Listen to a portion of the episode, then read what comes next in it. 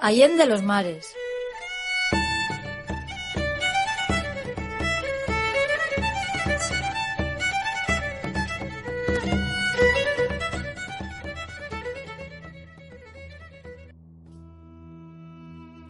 En el segundo capítulo del Evangelio de San Mateo podemos leer en sus dos primeros versículos.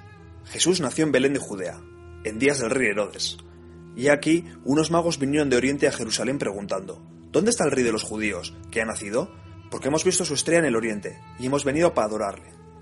Mientras que en el undécimo versículo se añade, Cuando entraron en la casa, vieron al niño con María su madre, y postrándose le adoraron.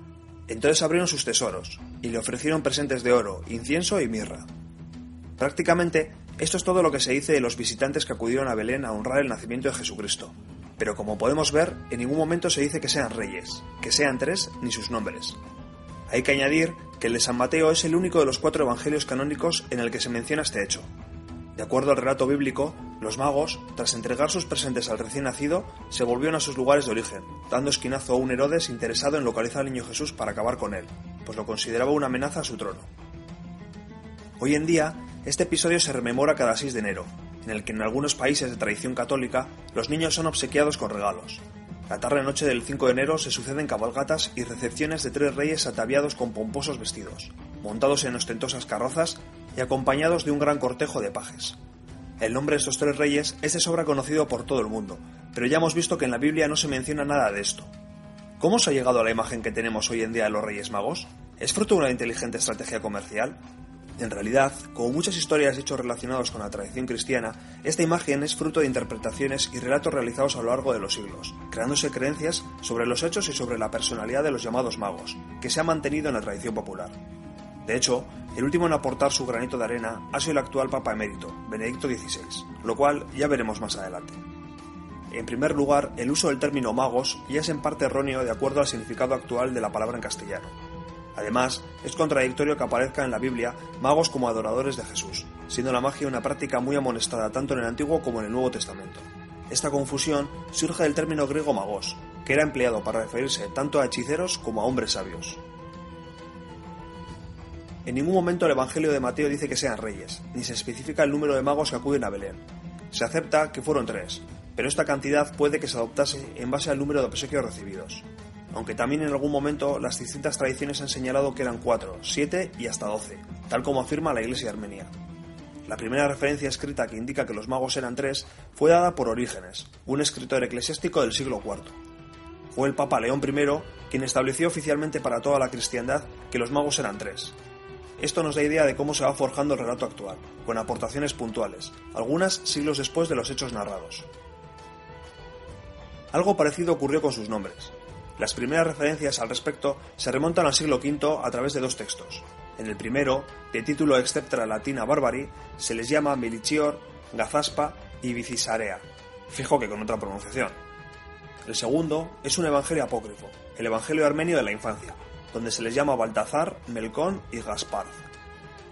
La primera fuente que los recoge, tal como los conocemos, es un mosaico de mediados del siglo VI, presente en una iglesia en Rávena, Italia, en él se puede apreciar a tres personajes con ropajes persas, liderando una amplia procesión de adoradores y ofreciendo sus presentes a la Virgen, que está sentada en un trono y tiene al niño en sus rodillas.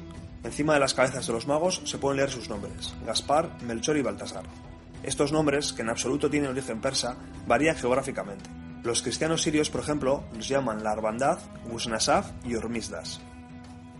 Otro aspecto forjado a lo largo de los siglos es su origen. San Mateo solo indica que vienen de Oriente, aunque esto de nuevo es una concesión de la traducción, pues el texto original literalmente significa por donde sale el sol. Tradicionalmente se les ha asociado a orígenes como Arabia, Babilonia, Persia, Etiopía o la India, pero esto suele variar según el lugar. Los armenios identifican a Melchor como persa, a Gaspar como indio y Baltasar como árabe, y los cristianos chinos creen que uno de los reyes magos era natural de su país. Las interpretaciones han sido variadas, y seguro que más de una con cierta carga de intencionalidad. Incluso se interpreta que el Evangelio de Mateo se escribió con cierto interés. Este Evangelio fue escrito en un tiempo en el que el cristianismo comenzaba a calar entre las religiones llamadas paganas, produciéndose grandes conversiones, pero el mensaje no calaba entre la población judía. Se cree que este texto tenía como receptor al pueblo hebreo, al mostrar a eminentes representantes de otras culturas acudiendo a adorar a Jesucristo. Una forma de decir, si los de fuera vienen y lo adoran, ¿Cómo nos dais cuenta los que lo tenéis entre vosotros? La última interpretación acerca de su origen es muy reciente y fue realizada por Benedicto XVI en un libro suyo llamado La infancia de Jesús. En él indica que los reyes no vendrían de Oriente, sino de Tartesos, una zona que, como la mayoría de nuestros mochuelos aves, suele ser ubicada entre las actuales provincias de Huelva, Cádiz y Sevilla. También puso en duda la presencia en el pesebre del buey y del asno, que suelen acompañar las representaciones tradicionales del nacimiento. Desde luego que al bueno de Benedicto, si realmente quería aportar claridad al hecho, le salió muy mal la jugada. Esta nueva interpretación causó cierto revuelo, teniendo la conferencia episcopal que indicar, y cito textualmente, que en ningún momento el Santo Padre dice que los Reyes Magos fueran andaluces. Lo que explica el Papa es que los magos no eran otra cosa que buscadores de la verdad. Representaban a todos los buscadores de Dios de todos los tiempos y de todos los lugares, y eso incluía a todo el mundo hasta entonces conocido, y cuyo límite occidental era Tartesos, en la península ibérica. Bueno, a mí tampoco me aclara mucho más la cosa, pero como podemos ver, todavía hoy se le da vueltas al asunto. Fuera de los llamados evangelios canónicos, el encuentro con los magos es narrado en el Evangelio de Tomás, un evangelio apócrifo que ofrece más detalles de la visita de los magos, como que vinieron acompañados con tres legiones de soldados y que provenían uno de Persia, otro de Babilonia y otro de Asia.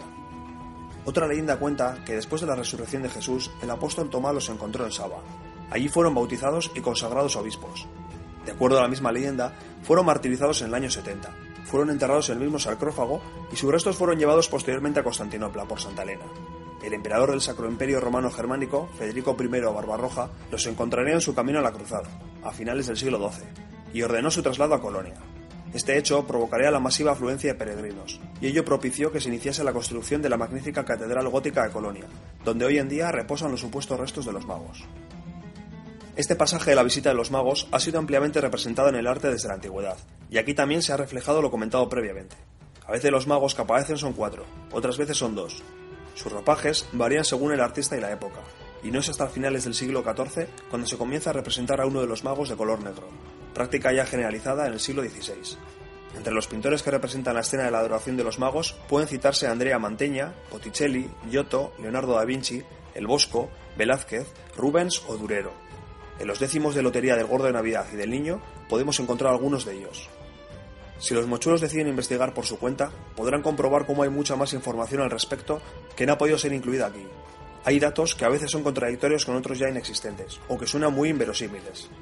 Pero no hay que dejar de olvidar que es un relato de un hecho sobre el que no hay evidencia histórica, y que ha sido interpretado desde un punto de vista religioso a lo largo de dos milenios.